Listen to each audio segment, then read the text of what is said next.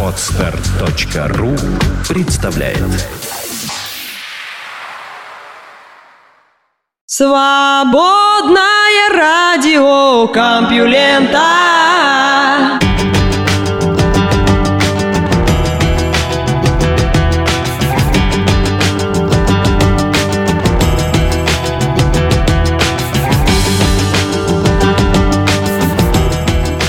здравствуйте! Этот выпуск свободного радиокомпьюлента называется «Рабочие коммунисты». Вы слышите Лёшу Халецкого и в ближайший час новости. Так сказать, по-рабочему вдарим новостями по разгильдяйству и загнивающему капитализму. Вы со мной? Наука и техника.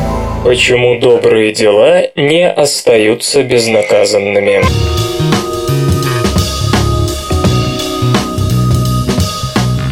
Раннего возраста нас учат быть дружелюбными, добрыми, великодушными. Но практика показывает, что альтруизм и щедрость порой жестоко наказываются. По новым данным, люди зачастую негативно реагируют на большой вклад со стороны другого, с подозрением относятся к предложенной помощи и склонны подвергать остракизму благотворителей. Выглядит нелогичным, не так ли? Давайте разберемся. Решение многих серьезных проблем от изменения климата климата до политического кризиса требует сотрудничества и взаимодействия. Понимание того, почему объединиться удается далеко не всегда, очень важно для самых разных аспектов нашей жизни. Социологи Кайл Ирвин из Университета Бейлора и Кристина Хорн из Университета штата Вашингтон полагают, что стремление наказать благодетеля вытекает из приверженности социальным нормам. Исследователи поставили хитрый эксперимент, в ходе которого 310 студентов ввязались в игру с ценным призом. Трое победителей получали 100-долларовые подарочные карты интернет-магазина. Условия игры просты. Каждый участник получает по 100 очков и попадает в одну из групп из шести человек. Все вносят в общий котел столько очков, сколько захотят, после чего экспериментаторы удваивают сумму и поровну распределяют ее между игроками. Если вся шестерка поставит на кон все свои очки, то у всех они удвоятся. Все от этого только выиграют. Если же найдутся халявщики, то они пополнят свой запас очков, тогда как у остальных он уменьшится. Испытуемые делали свой выбор в заданном порядке и могли видеть вклад других, но взаимодействовали с партнерами не лицом к лицу, а через компьютер.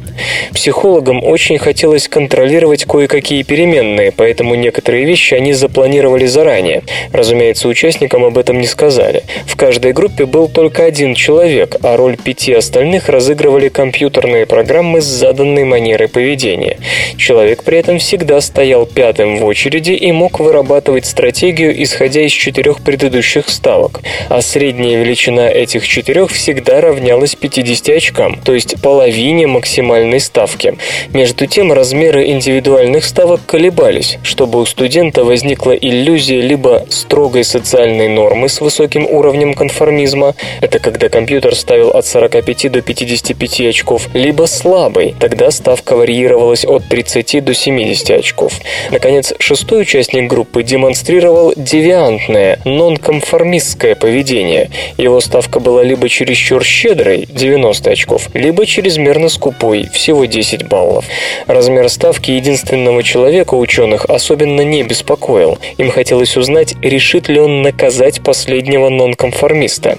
И после того, как прием ставок заканчивался, подопытному предоставляли представлялась возможность вычесть у кого-нибудь очки, но при условии, что на каждые три очка, отнятые у этого участника группы, все остальные и сам каратель тоже теряют по очку.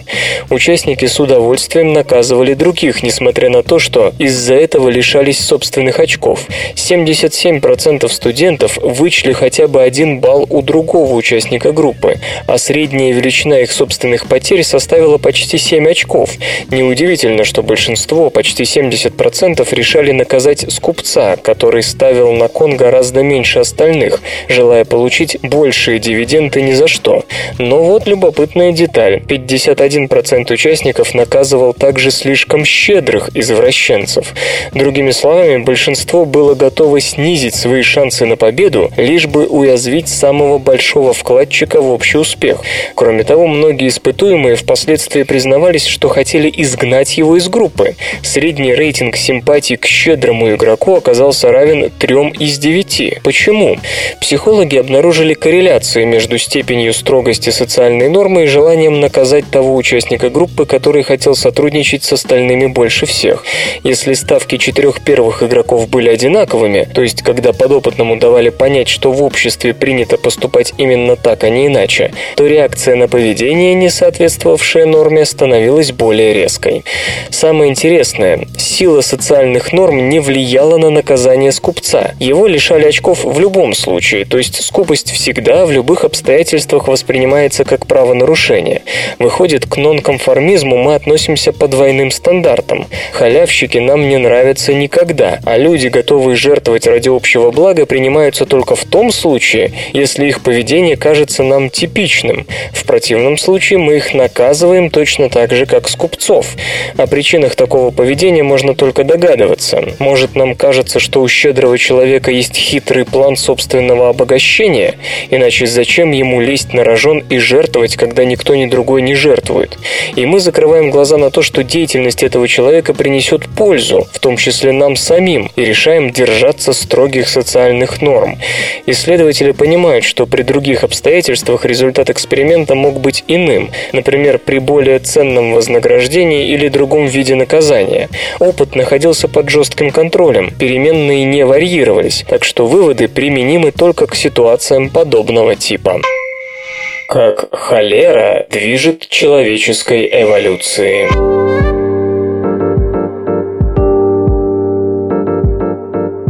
Даже если медицина бессильна перед каким-нибудь заболеванием, за будущее человечества можно не беспокоиться. Лекарство найдет эволюция, хотя это и займет много времени. Правда, наше знание о том, что человек продолжает эволюционировать, приспосабливаясь под условия среды и развивая сопротивление патогенам, носят преимущественно теоретический характер. Конкретных примеров тому не так уж и много, но все же доказательства есть, и одно из самых ярких взаимоотношений отношения человека и холерного вибриона. Холерой болеют по всему миру, но ее гнездо находится в дельте Ганга на территории Бангладеш. Здесь болезнь убивала людей тысячелетиями. Сейчас дела обстоят получше, но не сильно. Половина детей в Бангладеш заболевают холерой еще до того, как им исполнится 15 лет. Без лечения недуг убивает человека, особенно ребенка, за несколько часов. То, что холера в этом регионе так долго сосуществует с людьми, навело исследователей из Института Брода, США, на мысль, что у нас должны были остаться какие-то эволюционные последствия такого давления со стороны среды, подобно тому, как это случилось в отношении малярии среди африканцев. В пользу предположения говорило и то, что у некоторых жителей дельты Ганга холерный вибрион либо вызывает довольно слабые симптомы, либо инфекция и вовсе проходит бессимптомно. Чтобы оценить эволюционные информационное влияние холеры на человека, Эленор Карлсон вместе с коллегами из США и Бангладеш проанализировала ДНК у 36 бангладешских семей и сравнила ее с ДНК жителей северо-запада Европы, Западной Африки и Восточной Азии. Как пишут исследователи в Science Translational Medicine, холера действительно оставила след в геноме. В ДНК бангладешцев найдено 305 зон, по которым она отличалась от ДНК остальных людей. Кроме того, авторы сравнили ДНК жителей этого государства, которые болели холерой, с ДНК тех, кто находился в одном помещении с больными, но не чувствовал никаких признаков недуга.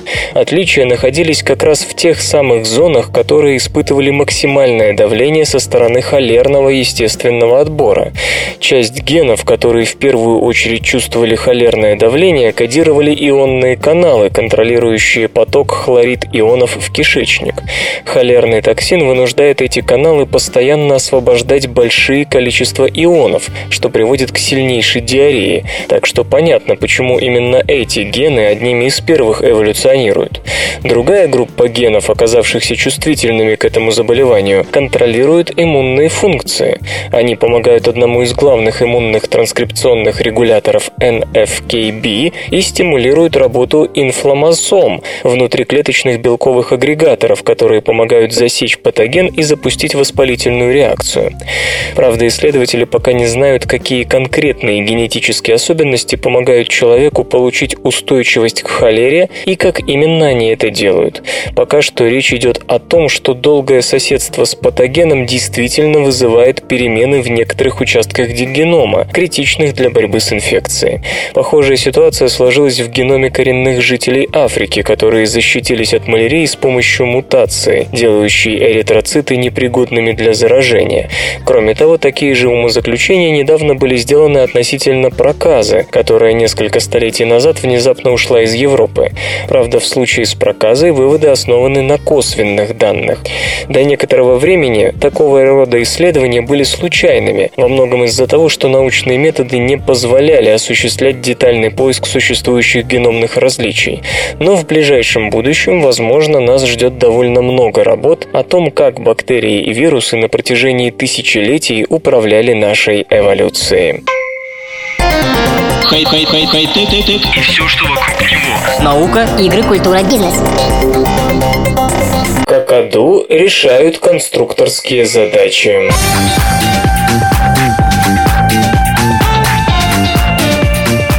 Попугаи Какаду продемонстрировали недюжинные конструкторские способности. Они смогли разгадать, как устроен сложно сочиненный замок на ящике с угощением. Правда, тут надо бы говорить не столько о конструкторских, сколько о деконструкторских талантах этих птичек, потому что им нужно было разобрать запирающее устройство. Эксперименты проводили Элис Ауэрсперг из Венского университета и его коллеги из Оксфордского университета. Эта группа, к слову, уже не раз радовала нас сообщениями о сообразительности какаду. Вспомним хотя бы их работы о том, что какаду могут создавать и изменять орудия труда, и что способны отказаться от сиюминутной выгоды в пользу более отдаленного результата, сулящего нечто большее. На сей раз зоологи взялись выяснить, как у попугаев обстоят дела с предметным мышлением, понимают ли они связи между разными объектами, а также то, насколько сложные алгоритмы действий подвластны этим пернатым. Ученые сконструировали ящик, в котором за прозрачной дверцей лежал орех. Чтобы открыть дверцу, нужно было отодвинуть щеколду.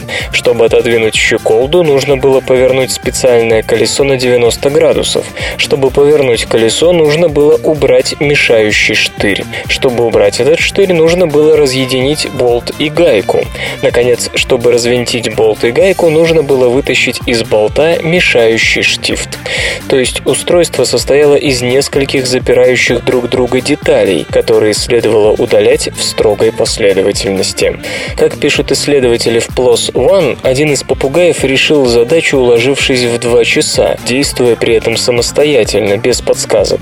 Другие справлялись с замком, либо посмотрев на то, как это делают их товарищи, либо, если им последовательно усложняли запирающее устройство. При этом авторы отмечают две важные особенности в поведении птиц. Во-первых, какаду выполняли ряд манипуляций, чтобы добраться до одного угощения, то есть их не нужно было угощать после успешной разборки каждого элемента замка. Во-вторых, раз справившись с устройством, какаду легко открывали его потом, то есть они запоминали ситуацию и последовательность правильных действий в ней. После того, как какаду освоили взлом замка, ученые решили узнать, запоминают ли птицы последовательность действий целиком, или же она у них состоит из разных блоков, которые могут меняться местами. Во второй серии опытов попугаям предлагали то же устройство, только теперь в замке либо не хватало той или иной детали, либо их меняли местами, либо некоторые детали не работали. Попугаи быстро схватывали суть изменений и корректировали поведение соответствующим образом, то есть они не искали исчезнувшую деталь и не пытались открыть одну часть замка с помощью манипуляций, требуемых для другой части устройства. Устройства. Результаты, что и говорить, впечатляющие. Но говорить о том, что попугаи могут до какой-то степени понимать физику окружающего мира, было бы преждевременным. Для этого нужно предложить птицам еще какие-нибудь задачи, и желательно посложнее. Однако в исследовательских способностях какаду не откажешь. Решая замковую задачу, попугаи не просто разглядывали устройство, но и пробовали его клювом и языком, а также щупали лапами, используя весь имеющийся у них естествоиспытательский арсенал. Наша галактика и туманность Андромеды, возможно, уже сталкивались.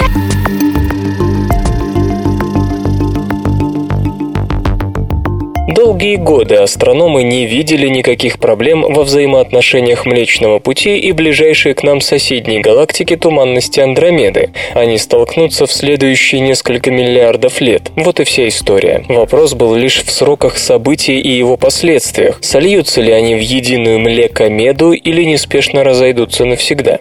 На этом благостном фоне исследования европейских ученых под общим руководством Хун Шена Джао из Сент-Эндрюсского университета Шотландии Шотландия, кажется весьма экстравагантным.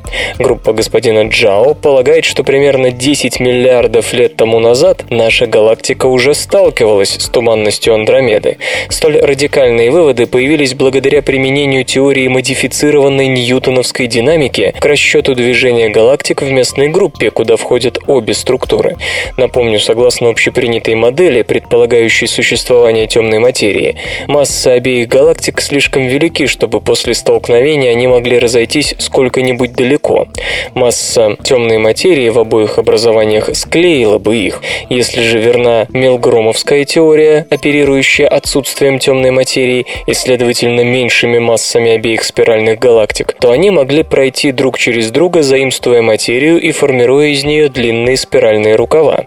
Что же заставило господина Джао и компанию предположить, что подобное столкновение имело место? Основная причина наличие группировки карликовых галактик-спутников, концентрирующихся вдоль линии, проходящей через Млечный Путь и туманность Андромеды. Внятного объяснения такой концентрации пока нет, а если бы столкновение имело место, то с высокой вероятностью взаимодействие обеих галактик привело бы к возникновению на их периферии целого ряда карликовых галактик-спутников. Само собой, такие взгляды не отменяют грядущее столкновение этих же двух галактик. Однако, как и в гипотетическом пока прошлый раз, оно вовсе вовсе не обязательно приведет к их слиянию в нечто целое. Небезызвестный Павел Кроупа, один из членов группы господина Джао, считает, что концентрацию карликовых галактик в одном месте следует считать верным признаком столкновения в прошлом. Учитывая взаимное расположение и движение карликовых галактик, непонятно, как здесь могли сработать другие объяснения. Но если правы ученые, историю космоса придется переписать с нуля. Да, заявление кажется несколько громким, но по сути оно близко к действительности. Если столкновение действительно было, то с точки зрения сторонников темной материи его невозможно объяснить, ибо единожды столкнувшись, обе галактики уже не разделились бы, чего по факту не наблюдается. Другое дело, что столь экстраординарное утверждение требует таких же исчерпывающих доказательств, и группа господина Джао намерена предоставить их в ближайшее время, смоделировав столкновение и его последствия для распределения масс в регионе между двумя галактиками графиками. Если модель предскажет появление наблюдаемой конфигурации с высокой точностью, то станет важным аргументом в пользу модифицированной ньютоновской динамики и в противодействии темной материи. Свободное радио Компьюлента. Ражники защищаются от летучих мышей ультразвуковыми гениталиями.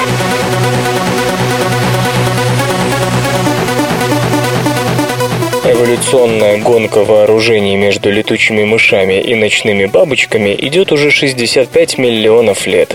И все это время насекомые пытаются найти способ обмануть ультразвуковой сонар рукокрылых. Одно из самых успешных изобретений принадлежит бабочкам-медведицам. Они научились имитировать ультразвуковые сигналы своих врагов, сбивая тех с толку.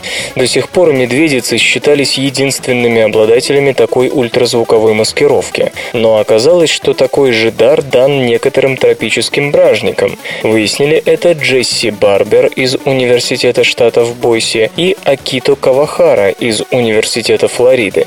Исследователи отправились на Борнео, отловили несколько бражников и заставили насекомых послушать ультразвуковые сигналы летучих мышей. В статье, появившейся в журнале Biology Letters, зоологи сообщают, что три вида бабочек отвечали на это собственным ультразвуковым сигналом, причем самцы издавали звуки с помощью органа, который обычно предназначен для удерживания самки во время спаривания. Они терли этим членом обрюшка, и его чешуйки скрежетали на соответствующей частоте. Самки тоже подключали к этому делу гениталии, но те работали подобно барабанной перепонке. Выпячивание и впячивание полового органа опять-таки вызывали трение чешуек, производящих ультразвук. Авторы работы признаются, что не знают в точности, какое действие оказывает ультразвук бражников на летучих мышей. То ли это напрямую отпугивает хищников, то ли создает множественные помехи, мешая им ориентироваться. Впрочем, в том, что эти звуки нужны для защиты от рукокрылых, исследователи не сомневаются. Стоит также отметить, что ультразвуковые способности у двух групп бабочек развивались независимо. Медведицы слышат сигналы летучих мышей с помощью специальных органов, расположенных на груди. Там же у них находятся органы для производства собственного ультразвукового шума, а бражники слышат ультразвук посредством органов, находящихся на голове. Что же до собственного ультразвукового генератора, то бражники, как видим, поступили экономичнее, хотя более странного органа для пения ультразвуком придумать трудно. Вслух и с выражением читаю стихотворение. Александр Люкин «Дорога».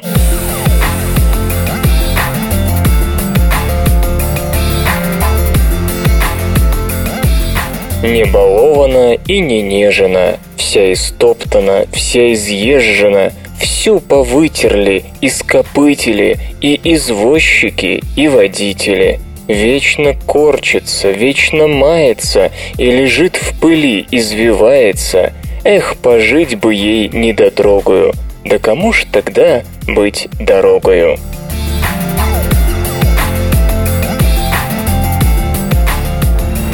Наука и техника. Как выстоять на Тур-де-Франс?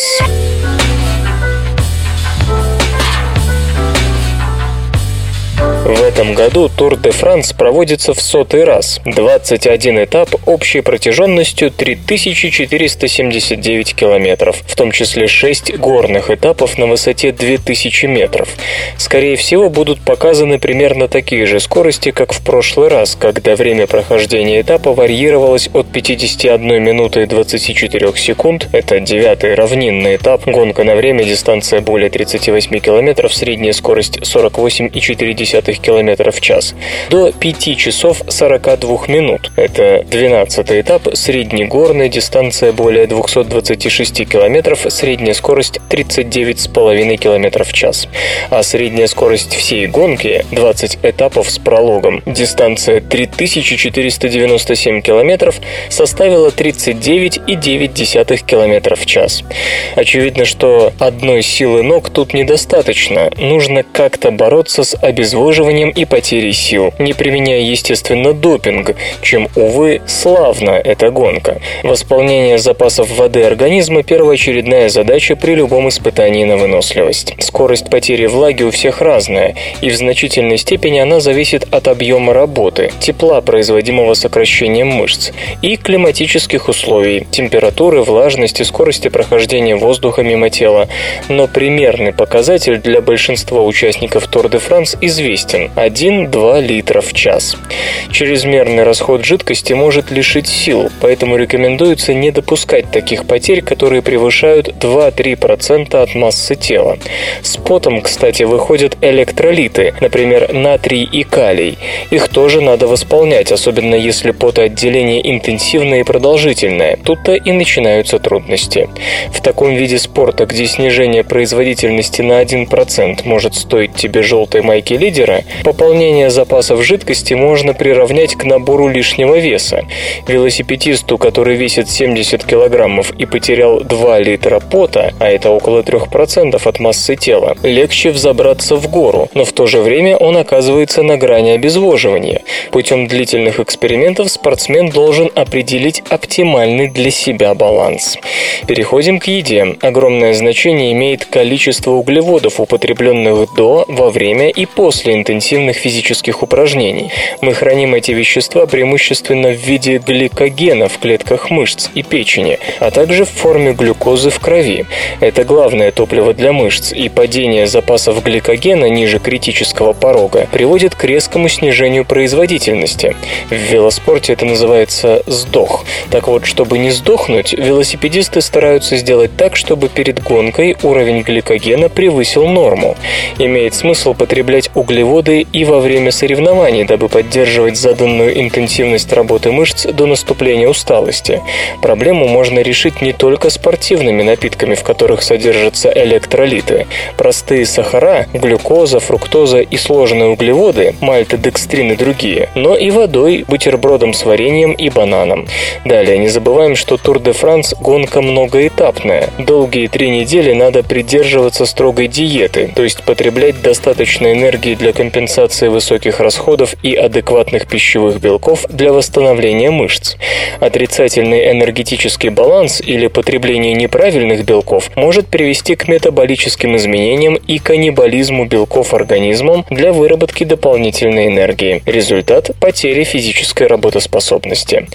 Пришла пора перейти к практической части. Сколько калорий теряют участники Тур де Франс? Что они едят и пьют? До того, как была разработана концепция спортивного питания, велогонщики утоляли голод и жажду по мере необходимости. Сегодня без науки далеко не уедешь, но все необходимые исследования команды проводят втихаря, и полученные данные хранят в строжайшем секрете, что и понятно. Так что по сей день известно не очень много. Обследование пяти участников Тур де Франс 1988 года показало, что в среднем они потребляли 24 700 килоджоулей в день и расходовали 25 400 килоджоулей. Если же вы лучше ориентируетесь в калориях, то это примерно 5900 и 6070 килокалорий соответственно. Это приблизительно в два с половиной раза больше суточной нормы среднего сидячего мужчины таких же размеров. Велосипедисты 88 выпивали в среднем 6,7 литра воды в день. Крупнейшая суточная доза составила 11,8 литра, причем 61% употреблялся без отрыва от седла. На углеводы приходилось около 61% потребленной энергии, жиры примерно 23%, белки где-то 15%. Почти 230 граммов белка в день для 70-килограммового спортсмена. Половина этого съедалась непосредственно во время гонки. В основном это были углеводы, около 94 граммов в час. На спортивные напитки приходилось всего 15% калорий. Интересно заметить, что главным поставщиком энергии в рационе были сладкие пироги, плотно упакованные простыми сахарами и жирами. Так что приятного вам аппетита, дорогие спортсмены, на просторах французской глубинки. Лечение митохондриальных заболеваний стало на шаг ближе.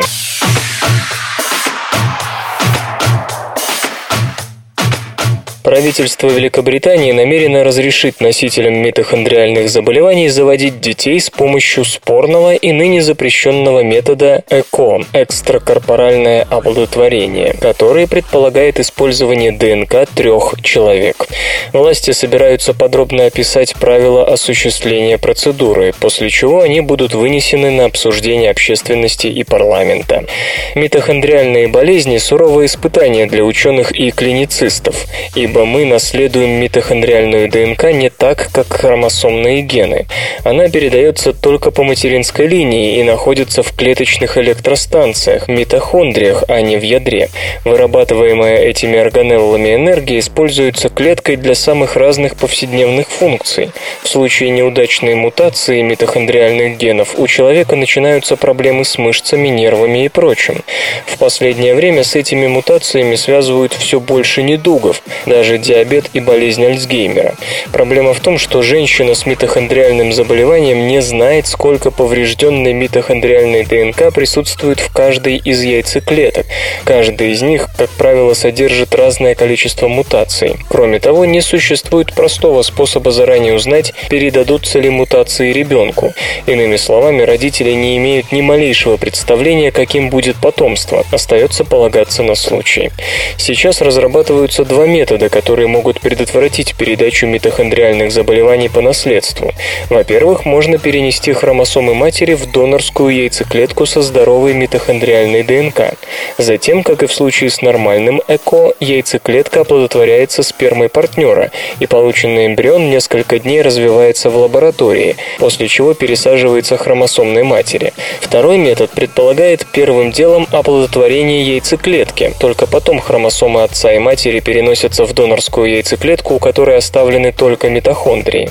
У блюстителей нравственности судорога пробегает в связи с тем, что итоговый ребенок может похвастаться сразу тремя генетическими родителями. Некоторые сравнивают это с клонированием, и дивный новый мир дизайнерских младенцев снится этим людям в ночных кошмарах. Другие, прежде всего ученые, врачи и пациенты с митохондриальными заболеваниями, считают, что пора избавить наш некрасивый старый мир от недугов такого рода. Да, будет третий родитель, но это чистая формальность. Пересаживаем же мы донорские органы. Во многих отношениях именно британская наука находится на переднем крае исследований в этой области, оказывая сильное давление на государственные органы. Авторитетные организации опубликовали уже два доклада в поддержку упомянутых процедур, хотя и с важными оговорками. В 2012 году Наффилдский совет по биоэтике постановил, если дальнейшие исследования докажут безопасность и эффективность этих методов, то, полагаем, было бы этично прибегнуть к ним при надлежащем уровне информирования и поддержки семей. Управление по вопросам оплодотворения человека и эмбриологии Великобритании, изучавшее общественное мнение по поручению государственного секретаря по вопросам здравоохранения в конце марта 2013 года, заключило, замена митохондрий найдет поддержку в обществе при условии, если это будет безопасно в медицинских целях и в соответствии с нормативами. Оговорки относятся к двум ключевым аспектам. Когда говорят о безопасности процедуры, имеют в виду следующее. Не получится ли так, что вместе с хромосомами будут случайно перенесены фрагменты мутантной митохондриальной ДНК? Это очень важно, ведь даже небольшого кусочка может хватить, чтобы эти гены стали доминирующими и привели к митохондриальным заболеваниям. Почему так происходит, пока неизвестно, и ученые активно пытаются разобраться в этом вопросе. Второе опасение связано с тем, что названные методы могут вызвать вредные побочные эффекты, и здесь тоже много неясного. Специалисты держат кулаки за то, чтобы именно Великобритания с ее развитой системой здравоохранения и строгим контролем медицинских процедур стала первой страной в мире, где появятся дети с тремя родителями. Это позволит изучить в деталях все аспекты новой и, возможно, опасной практики.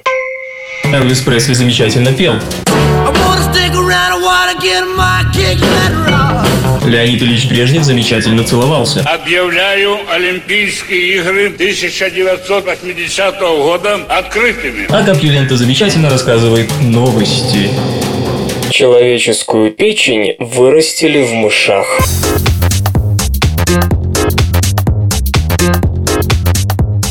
Ученые из городского университета Якогамы, Япония, смогли вырастить в мышах человеческую печень.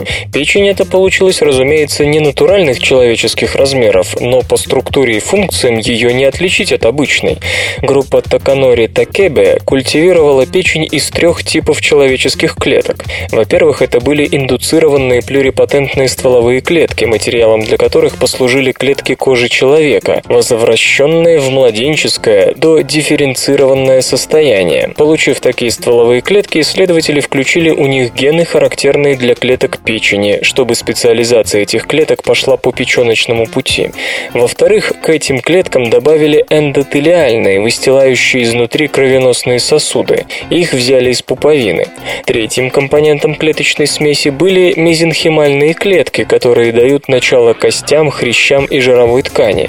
Эти же три вида клеток лежат в основе печени при эмбриональном эмбриональном развитии. Соединить все это вместе ученых побудило одно наблюдение. Пытаясь понять, как в толще тканей появляются кровеносные сосуды, они выращивали разные типы клеток вместе и в какой-то момент заметили, что клетки самоорганизуются в трехмерные структуры. После этого последовали сотни попыток, в ходе которых были подобраны пропорции и условия для формирования крохотных печеночных зачатков. Клеточные печеночнообразные структуры дорастали до 4 мм в поперечнике, после чего их вживляли мышам в брюшную полость или где-то в районе черепа. Маленькая человеческая печень успешно приживалась, начиная выделять в кровь характерные для печени белки и производила специфические для человеческого организма метаболиты. Мыши, у которых отказывала собственная печень, выживали за счет таких трансплантатов. Но при этом, что более важно, эти клеточные образования не прекращали расти после трансплантации и даже формировали собственные сосуды и сами подключались к окружающей их кровеносной системе. То есть решалась одна из самых больших проблем, связанных с выращиванием органов. Как создать в таком органе систему кровоснабжения и как подключить ее к кровеносной системе организма. Правда, чтобы полностью увериться в успехе, за животными надо будет наблюдать еще несколько месяцев, так как клетки трансплантатов могут либо погибнуть, либо наоборот превратиться в опухоль. Склонность ко второму варианту особенно славится индуцированные стволовые клетки. Путь, по которому пошли японцы, представляет собой нечто среднее между двумя основными методами, разрабатываемыми в регенеративной медицине для выращивания или обновления органов. Сейчас органы либо выращивают целиком, как, например, мочевой пузырь или трахею, либо просто вводят в организм неорганизованные клетки в надежде, что они сами сделают то, что нужно. Подход японских исследователей объединяет эти две технологии, опираясь на способность клеток самоорганизовываться даже при формировании довольно сложных органов. Подобную же самоорганизацию можно наблюдать и для некоторых других структур, скажем, для глазного бокала, одной из ранних стадий формирования глаза. Авторы работы полагают, что таким же образом можно получать другие органы, к примеру, легкие, поджелудочную железу и почки. Если метод себя оправдает, это будет настоящей революцией в трансплантологии. Не надо искать и ждать донора, больному будут пересаживать зачаток нужного органа, полученный из его же собственных клеток, и этот зачаток будет уже на месте дорастать до нужных размеров. Правда, еще раз замечу, что прежде чем планировать радужное будущее регенеративной медицины, придется неоднократно убедиться, что индуцированные стволовые клетки не преподнесут никаких нежелательных сюрпризов. СРК. В этой аббревиатуре смысл жизни. Постоянная тонкой структуры на белых карликах не отличается от земной.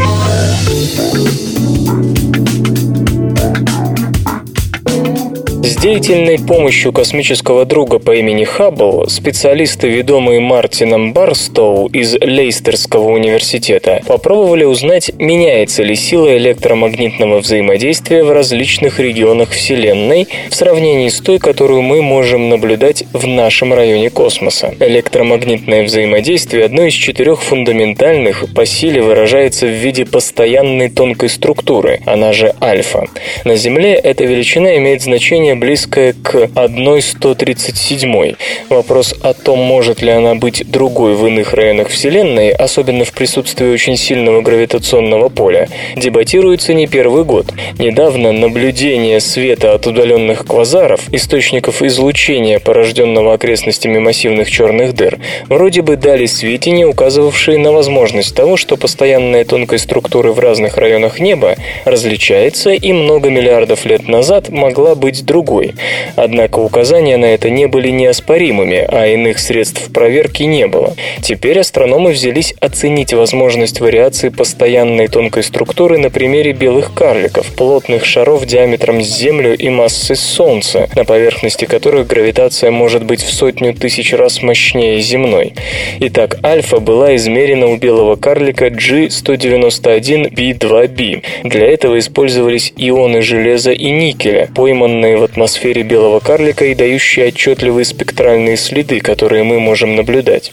Несмотря на сильнейшее притяжение к поверхности карлика, такие ионы не могут упасть на него из-за давления излучения от объекта. Сравнивая линии поглощения от этих ионов на белых карликах и от тех же ионов, но в лаборатории, ученые получили возможность выяснить, отличается ли постоянная тонкой структура на поверхности G191B2b от нашей. В пределах точности измерений следов таких отклонений найти не удалось. Если вы думаете, что на этом тему можно закрывать, то слегка опережаете события. Наша работа, к несчастью, была ограничена тем, что в качестве базы мы использовали очень старые лабораторные измерения, сделанные еще в 70-х. Сокрушается господин Барстоу. В итоге точность измерения альфа не превышала одной части на 10 тысяч. Применив более современное и точное оборудование, лейстерцы надеются довести точность до одной части на миллион. Использованный в качестве подопытного кролика белый карлик довольно близок к Земле, в то время как ряд теоретиков ожидает, что постоянная тонкой настройки будет отличаться лишь для объектов, удаленных на миллиарды световых лет, квазары, или даже относящихся лишь к ранней Вселенной. Игры. Победа условно-бесплатных проектов неизбежна.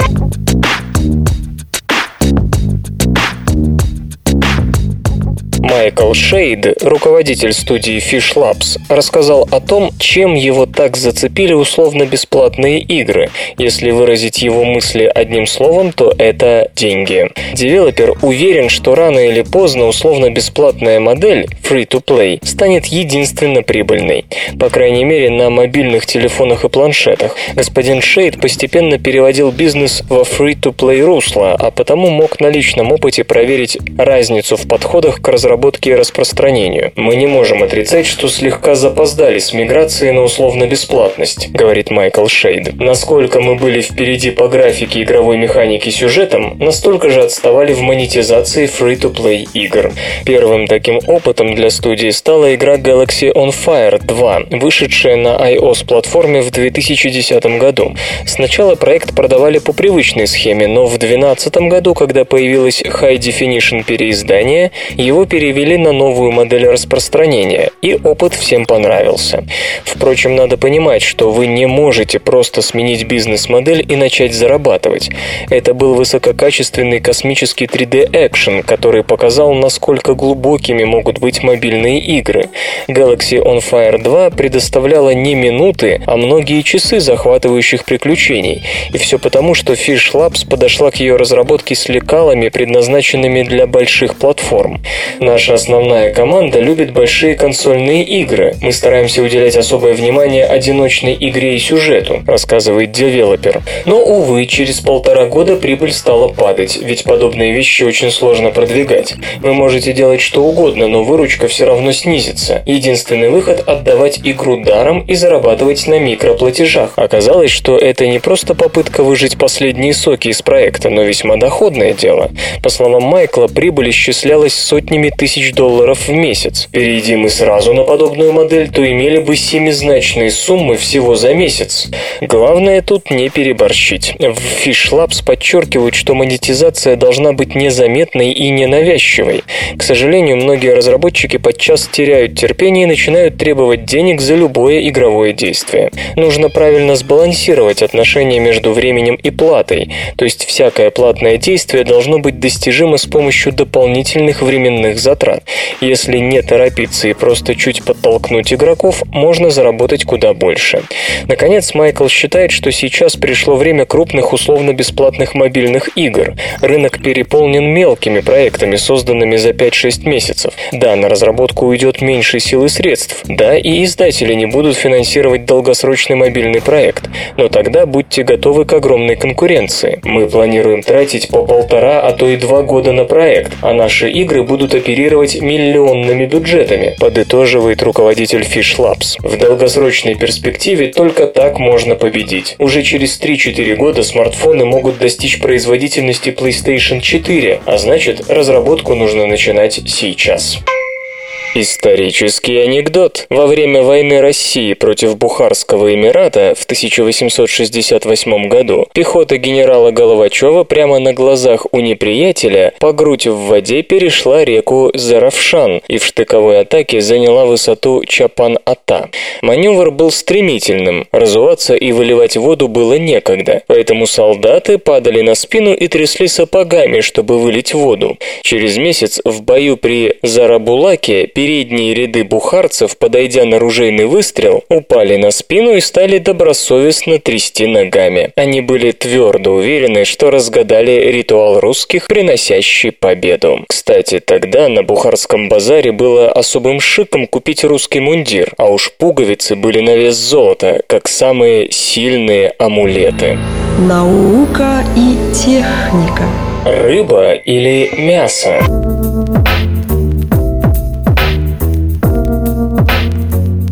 Объем мирового производства аквакультуры, в том числе рыб и моллюсков, обогнал таковой говядины – 64 и 57 миллионов тонн соответственно. Еще удивительнее то, что к 2015 году мы, возможно, будем выращивать больше рыбы, моллюсков и так далее, чем собирать в дикой природе.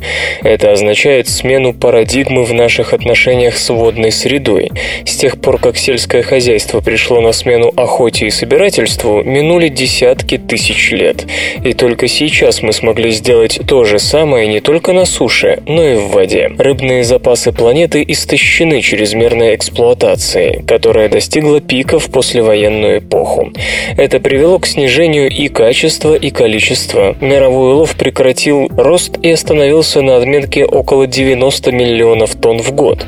Эта цифра маскирует существенное снижение морской добычи, которое компенсируется усилением рыболовства во внутренних водоемах. Около 15 тонн общего улова, а в 1994 году 30 тонн, идет на производство 5 миллионов тонн рыбной муки и 1 миллиона тонн рыбьего жира. В основном используется небольшая жирная морская рыба вроде анчоусов, сардин и шпрот. Примерно две трети рыбной муки и 4 пятых жира уходят на корм аквакультуре. Эта связь между рыболовством в открытом море и искусственно выращенной рыбой очень важна.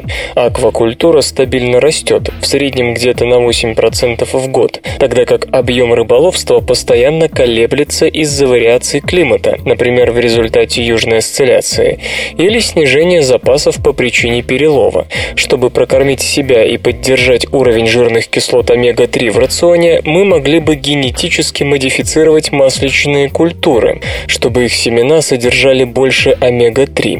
И в таком случае можно было бы дополнить корм рыбы, выращиваемой в неволе, тем, что дают растения. Замена одного на другое позволит увеличить количество произведенной рыбы по отношению к рыбе употребленной. И рыбный промысел, и рыбные фермы оказывают серьезное воздействие на окружающую среду. Рыболовство сильно изменило море. На грани вымирания оказались многие виды китов, рыб, моллюсков, которых мы сочли вкусными. Донное тролление разрушает глубоководную среду обитания. Рыбалка с динамитом наносит вред тропическим коралловым рифам. Все это остается незамеченным широкой общественностью, ведь водные экосистемы скрыты от наших глаз, а мы близоруки. Нас волнует лишь собственная короткая жизнь. Судить о процессах, которые протекают десятки и сотни лет, нам очень сложно. Нынешние методы наблюдений и оценки численности популяции появились буквально вчера, и то, что происходит сейчас, мы сравниваем с тем, что было совсем недавно, тогда как заглядывать надо намного дальше в прошлое, лет на 200 назад как минимум.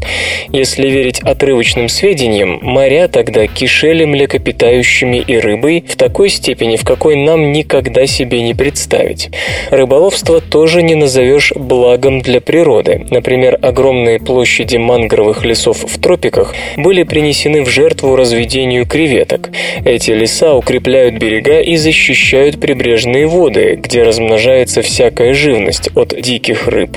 Среду обитания и биоразнообразия очень трудно восстановить, а их потеря вызывает целый каскад изменений в окружающей среде, которые докадываются и до людей. Разведение рыб в садках в открытом море тоже источник проблем. Рыба может вырваться на свободу, разнося с собой паразитов и болезни. Добавим к этому чрезмерное использование лекарственных средств и химических веществ, загрязнение воды и морского дна. Для количественной оценки и уменьшения этих проблем и их последствий предпринимаются значительные усилия, но прогресс не остановить. Промышленность растет и проблем с нею все больше. Наибольшую озабоченность по поводу разведения рыбы в водах умеренного пояса вызывает распространение морских вшей на диких и культивируемых представителей семейства лососевых. Например, у атлантического лосося, зараженного паразитами диких рыб, быстро развиваются тяжелые инфекции, если немедленно не приступить к лечению, так что срочно требуется вакцина. Но стоит ли скорбеть из-за того, что рыба обогнала корову? Ни в коем случае. Крупный рогатый скот, который кормят зерновыми и кукурузой, наносит еще больший вред окружающей среде. Его углеродный след в 10 с лишним раз превышает таковой лосося и, возможно, в 60 раз дикой сельди. Коэффициент перехода питательных веществ кормов в пищевые продукты у лосося намного выше, чем у свиньи или цыпленка. Нужна диверсификация, считает Кенни Блэк из Шотландской океанографической ассоциации. Пресноводные становятся более редкими, поэтому значение морской жизни возрастает. Мы должны перейти от хищных рыб вроде лосося на растительноядных, а также моллюсков, иглокожих, морских ежей, морских звезд, морских огурцов и морские водоросли. Это потребует новых методов производства, а также изменений в поведении потребителей. По-видимому, несмотря на все проблемы, аквакультура – будущее пищевой промышленности. Альтернативная энергетика, дешевизна или экологичность.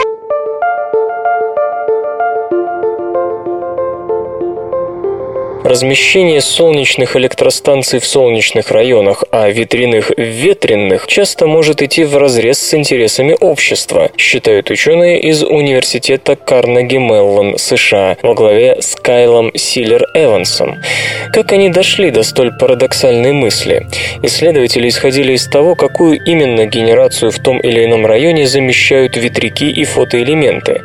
В частности, в наименее солнечных местах с малой скоростью ветра, а это северо-восток США, широко распространена доминирующая в стране угольная генерация. Именно она максимально опасна в смысле выбросов, генерируя наибольшее количество углекислого газа, диоксида серы и окислов азота, а также твердых частиц, кои не без основания подозреваются в провоцировании рака и легочных заболеваний. Стоимость для общества одной тонны выбросов разных типов неоднократно озвучивалась как правительственными органами для СО2, так и различными исследователями. В итоге получилось, что генерация электричества из угля дает очень высокую нагрузку на здравоохранение и экологию. Если 1 киловатт-час, выработанный на газовой ТЭС, создает такого ущерба всего на цент, то для угольной ТЭС эта цифра может подниматься в зависимости от конкретных параметров электростанции до 10 центов. В то же время наибольшее развитие ветряков в Калифорнии и бум гелиоэлектростанций в Аризоне замещают лишь те ТЭС, что есть в этих штатах, то есть газовые, наименее вредные изо всех тепловых. Вместо фиксации на стоимости киловатт-часа механизмы субсидирования гелиоэнергетики и эоловой генерации должны сконцентрироваться на оценке их роли в сокращении выбросов в том или ином штате, считают исследователи. Что не так в этой работе? Хорошо известно, что если по уровню получаемой от Солнца энергии американские штаты различаются всего в 2-3 раза, без учета Аляски, то для ветра зависимость иная. Выработка ветряков пропорциональна кубу скорости ветра, и это значит, что никакие разумные субсидии на современном уровне развития технологий не могут сделать рентабельной ветроэлектростанцию там, где средняя скорость ветра равна 3 метрам в секунду. Она все равно будет вырабатывать в 8-12 раз меньше электричества, чем в Калифорнии или Техасе. Другой сложный вопрос касается некоторого недоучета того, что электричество в современных энергосетях можно перебрасывать на расстояние в тысячи километров с относительно умеренными потерями. С экономической точки зрения этот вариант явно предпочтительнее, нежели удвоение сроков окупаемости фотоэлементов путем размещения их на севере, не говоря уже об аналогичных манипуляциях с ветроэнергетикой. Наконец, нуждается в улучшении собственно методика учета ущерба экологии и здоровью граждан ОТЭС. Да, природный газ самый чистый из ископаемых, но вот методы, которым значительная его часть добывается сегодня в США, экологически чистыми не назвать. Закачивание пропанов, включающих множество токсичных компонентов, и горючесть воды из-под крана вызывают сомнения в том, что именно этот вид в итоге наносит меньше всего ущерба. В самом деле, никаких научных данных о том, сколько ущерба в среднем приносит добыча кубометра сланцевого газа, сейчас просто нет, да и быть не может. И дело здесь не в том, что власти делают на этот вид топлива ставку и якобы зажимают гранты на соответствующие исследования, как подозревают некоторые конспирологи. Все куда проще. Информации такого рода накоплено мало, а условия добычи едва ли не в каждом месторождении сланцевого газа существенно различаются, отчего получить некие средние цифры пока нельзя. Можно ли при этом однозначно записывать газовые ТЭС в графу «добро»? Это вопрос, который остается открытым. А интересно, подумал ежик, если лошадь ляжет спать, она захлебнется в тумане. Вы не захлебнетесь в тумане новостей. Слушайте подкаст «Компьюленты».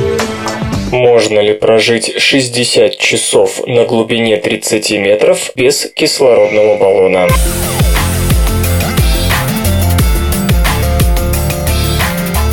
26 мая 2013 года в 4.50 по местному времени Харрисон Акена, кок нигерийского буксира Джескон 4, внезапно оказался единственным живым человеком на судне. Как это иногда бывает при буксировочных операциях, борт подставили волне, и из-за неспокойного моря он перевернулся. Десять других членов экипажа погибли, а один, что называется, пропал.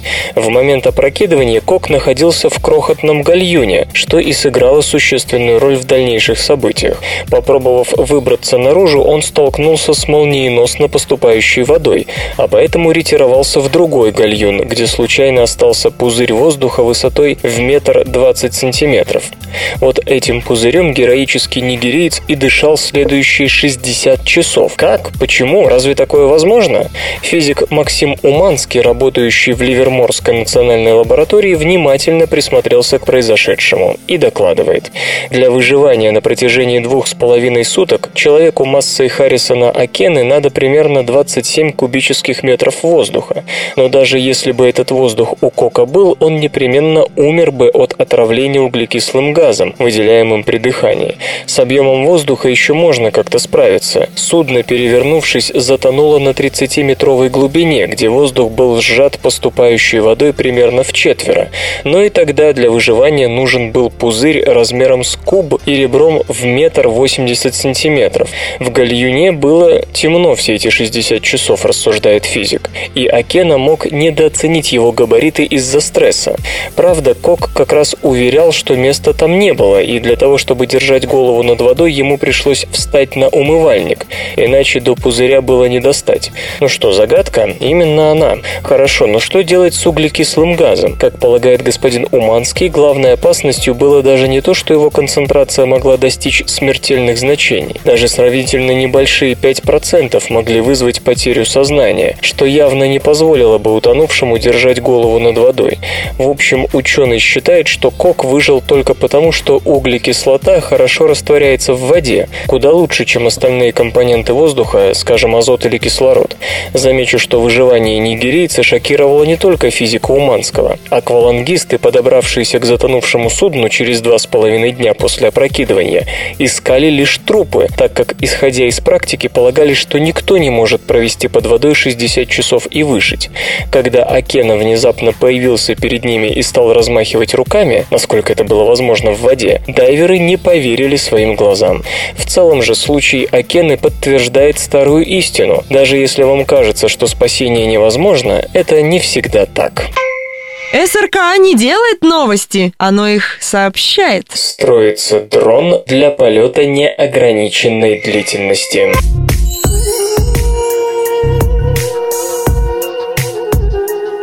1883 году Джон Уильям Стрэт, известный вам как лорд Реллей, изучая полет пеликанов, предположил, что эти птицы берут энергию из разницы в скорости ветра на разных высотах, градиента ветровых потоков. Впрочем, что-то подобное мы, кажется, недавно описывали.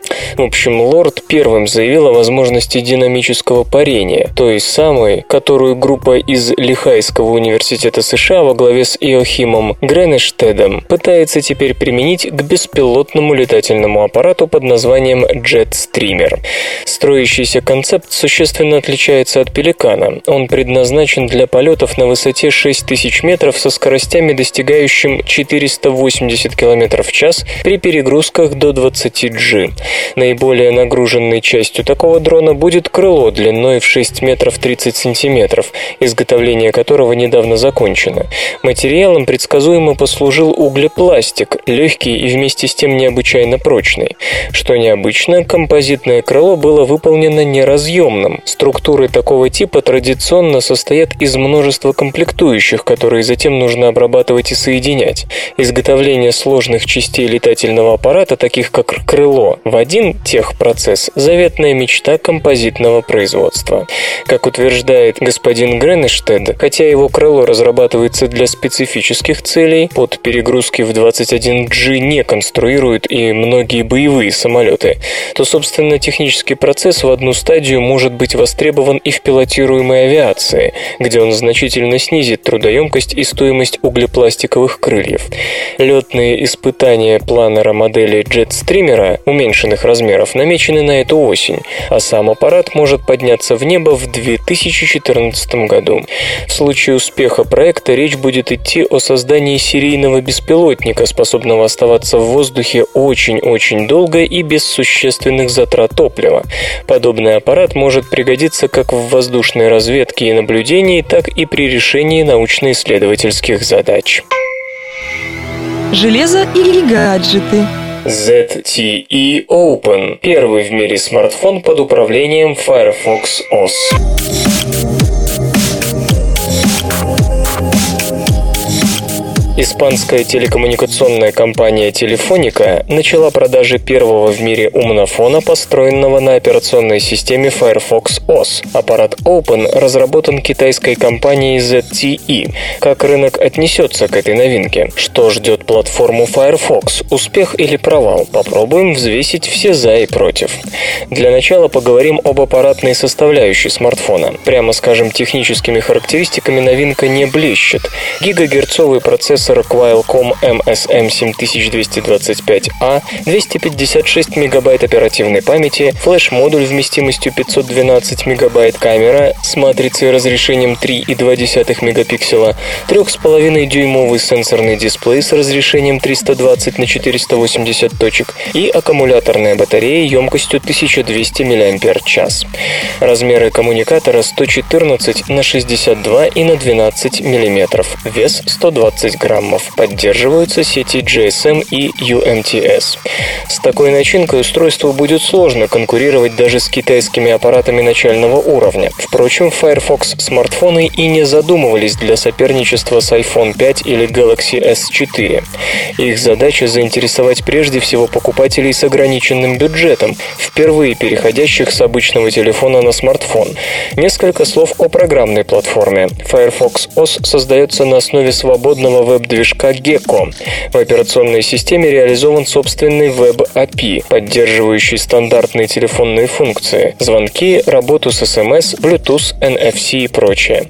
При этом операционная система позволяет запускать только те приложения, которые написаны на языках веб-программирования, то бишь HTML5, CSS и JavaScript. Такой подход снижает требования к аппаратной части и ускоряет работу системы. Firefox OS содержит встроенные социальные функции и адаптивный поисковый инструмент. К примеру, на запрос о музыкальном исполнителе в результатах отобразятся ссылки для покупки треков, заказа концертных билетов и тому подобное. Пользователям Firefox смартфонов будет доступен свободный собственный веб-магазин приложений, содержащий игры, офисные и мультимедийные программы, информационные материалы и так далее. Но сможет ли Firefox OS и аппараты на ее основе потеснить Android и iOS? Сделать это это будет сложно. Во-первых, гуглофоны и айфоны сейчас занимают более 90% в квартальных продажах смартфонов и сдавать позиции не собираются. Во-вторых, все новое, коим является Firefox OS, потребители встречают с опаской. А в-третьих, география продаж Firefox аппаратов пока крайне ограничена. Но есть и такое соображение. Организация Mozilla, занимающаяся продвижением Firefox OS, привлекла уже более 20 партнеров, среди которых операторы связи и разработчики мобильных устройств. К слову, уже проектируется планшет под управлением Firefox OS. Кроме того, Firefox смартфоны очень привлекательны своей ценой. ZTE Open продается за 69 евро, из которых 30 евро зачисляются на счет абонента. Так что операционная система вполне может стать популярной в развивающихся регионах, которые сейчас демонстрируют наибольшие темпы роста продаж сотовых аппаратов. Компьютер. Лента. Подкаст.